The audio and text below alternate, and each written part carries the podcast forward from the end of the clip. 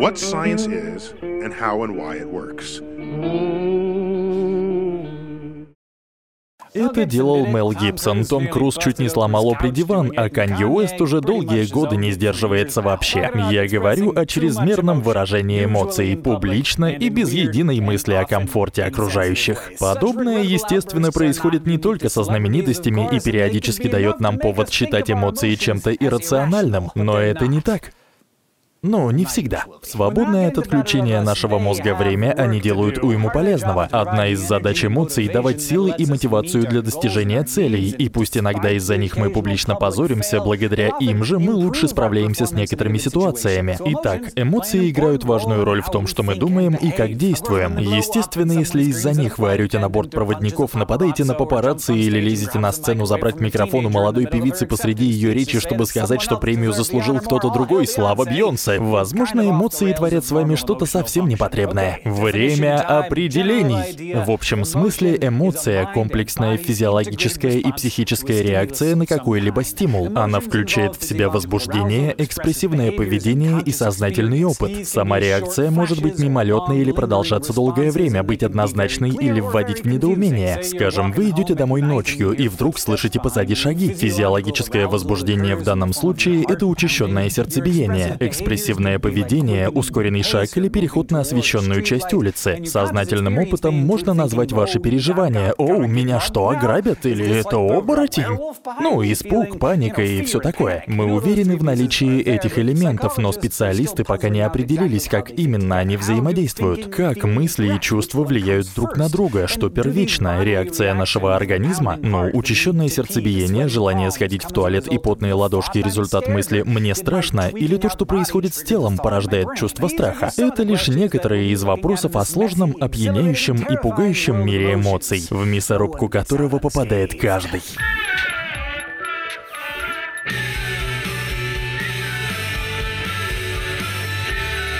Эмоции. Эмоции — значительная и важная часть нашей личности. Представьте, какими скучными были бы мы, да и весь мир, без радости, стыда, сердечных страданий или страха. Что бы мотивировало нас принимать решения, осторожничать, рисковать, хотеть понимать друг друга, как бы мы оставались людьми, и как бы появился панк-рок? Без сомнения, эмоции необходимы. Но как именно они работают? Что ж, похоже, как обычно в психологии, существует несколько теорий. В начале 19 века американский психолог-новатор Уильям Джеймс предположил, что чувства следуют за реакциями организма на раздражитель. Вам грустно от того, что вы плачете, и страшно, потому что дрожите. Та же идея пришла в голову и датскому психологу Карлу Ланге, и теперь концепцию предшествия физиологического возбуждения эмоциям называют теорией Джеймса Ланге. Американский физиолог Уолтер Кеннон был не согласен, слишком уж одинаково организм реагирует на разные вещи. Быстрое сердцебиение, бабочки в животе и потные ладошки бывают при страхе, страсти, волнении или гневе. Как же они могут вызывать разные эмоции? Его коллега Филипп Барт поддержал эту мысль и вывел, что организм и эмоции реагируют отдельно друг от друга, но одновременно. Эта идея стала основой теории эмоций Кеннона Барда. Другими словами, повышенный пульс не вызывает чувство страха, как и чувство страха не ускоряет сердцебиение. Просто они случаются вместе. Сейчас большинство психологов считают, что эмоции также тесно связаны с восприятием, знаем, испугаемся мы собаки на улице или нет, во многом зависит от того, как мы интерпретируем ее поведение, как агрессивное или дружелюбное, ну и от предыдущего опыта общения с собаками. В 60-е американские психологи Стэнли Шехтер и Джером Сингер построили на основе идеи о сознании, определяющем переживания, так называемую двухфакторную теорию эмоций. Согласно ей, чтобы испытать эмоцию, необходимо не только почувствовать физиологическое возбуждение, но и дать ему когнитивную оценку. Напомню, мы используем понятие понятие возбуждения не в том значении, что вы привыкли. В психологии под возбуждением понимают активацию, стресс, заряд энергии и бодрости, наступающий вслед за совершением какого-то действия. Порой возбуждение от одного события может передаться следующему. Только-только закончился напряженный футбольный матч, а тут на вас странно посмотрели. Будучи все еще возбужденным после игры, вы воспринимаете это как вызов, и вот уже весь стадион захватил волна агрессии. Это так называемый эффект перелива. Шехтер и Сингер изучили его, что неудивительно, на подростках с избытком гормонов. Сначала они накачали кучу студентов гормоном эпинефрином. По сути, это адреналин, а он, как вы знаете, повышает физиологическую возбудимость, что может привести к множеству эмоциональных последствий. Был один нюанс. Некоторым они сказали, что из-за инъекции их организм начнет немного буянить, а другим, что никакого особенного эффекта ожидать не стоит. После процедуры подопытных оставляли в комнате ожидания, где находился еще один человек, актер, который якобы ждал вместе с ними. В одних случаях он вел себя раздраженно, в других чрезмерно радостно. У несчастных, накачанных гормонами студентов, вовсю бьется сердце, щеки заливаются краской, и те, кого не предупреждали об эффектах эпинефрина, довольно быстро начинали перенимать эмоции актера, становясь счастливыми или недовольными в зависимости от его поведения в этой ситуации. Организм проявлял физиологическую реакцию на гормон, но человеку предстояло решить, какую именно эмоцию при этом испытывать. Те, кому заранее рассказали о физиологических последствиях инъекции, практически никак не реагировали, ведь знали, что причина учащенного пульса и красных щек — это адреналин, а не их эмоции. Согласно двухфакторной теории, нам необходимо установить источник физиологической реакции, чтобы почувствовать и испытать конкретную эмоцию.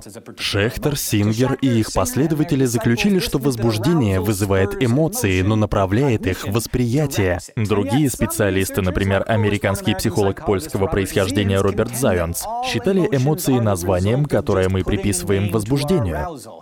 Эмоциональные реакции возникают сами по себе, когда мы еще не успели ничего толком понять. Внезапный громкий хлопок вызывает автоматическую реакцию задолго до того, как мозг успеет все обдумать. Ой, а что это за странный звук? Уже пора бояться? Все потому, что когда дело касается эмоций, считается, что мозг обрабатывает сенсорную информацию двумя путями — по нисходящей и по восходящей.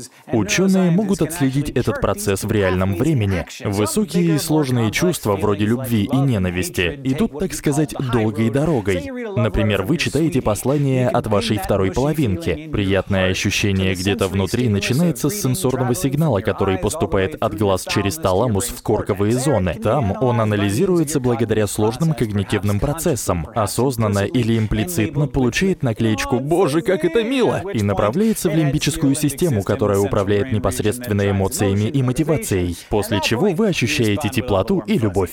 Те эмоции, что попроще, симпатия, отвращение или страх не требуют особого осмысления и идут коротким путем.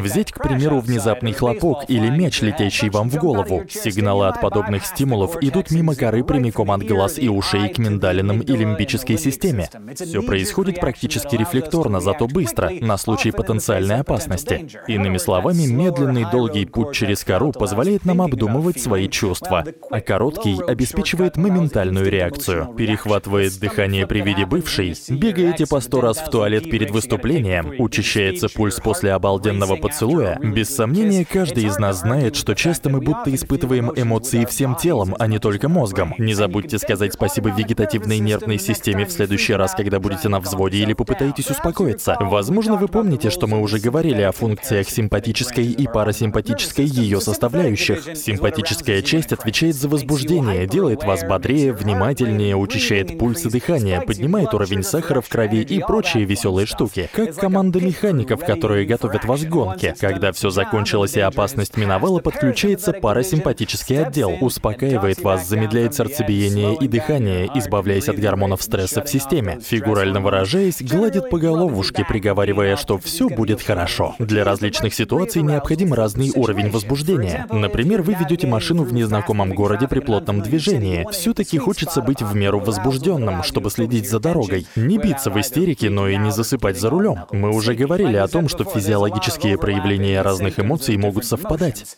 Если следить за пульсом, дыханием и потоотделением у людей перед экранами разных телевизоров, вряд ли получится понять, кто из них смотрит фильм ужасов, суровый боевик или горячую постельную сцену. Страх, гнев и сексуальное возбуждение имеют схожее физиологическое проявление. Но это совершенно разные эмоции, как по вашим личным ощущениям, так и по внешним проявлениям для тех, кто вас видит со стороны. Различия между эмоциями бывают еле заметными и не всегда видны при сканировании мозга, но некоторые тенденции все-таки наблюдаются. У большинства людей приятные переживания вызывают большую активность в левой части лобной доли, а отрицательные — в правой. У того, кто сильно напуган, повышается активность в миндалинах, древних эмоциональных центрах нашего мозга. Эмоции удивительны. Они заставляют нас делать кучу всего прекрасного и странного. Уметь их понимать и распознавать как у себя, так и у окружающих абсолютно необходимо, чтобы нормально прожить даже самый обычный день. Однако, неверное считывание эмоций может запутать и обернуться опасностью. Но об этом мы поговорим в следующий раз. Сегодня вы узнали о том, что такое эмоции, как они работают и зачем нужны. Мы познакомились с теориями Джеймса Ланге, Кеннона Барда, Шехтера и Сингера, а также Зайонса. Взглянули на то, как эмоции связаны с восприятием и на роль автономной нервной системы в создании наших чувств. Переведено и озвучено студией Верт Дайдер.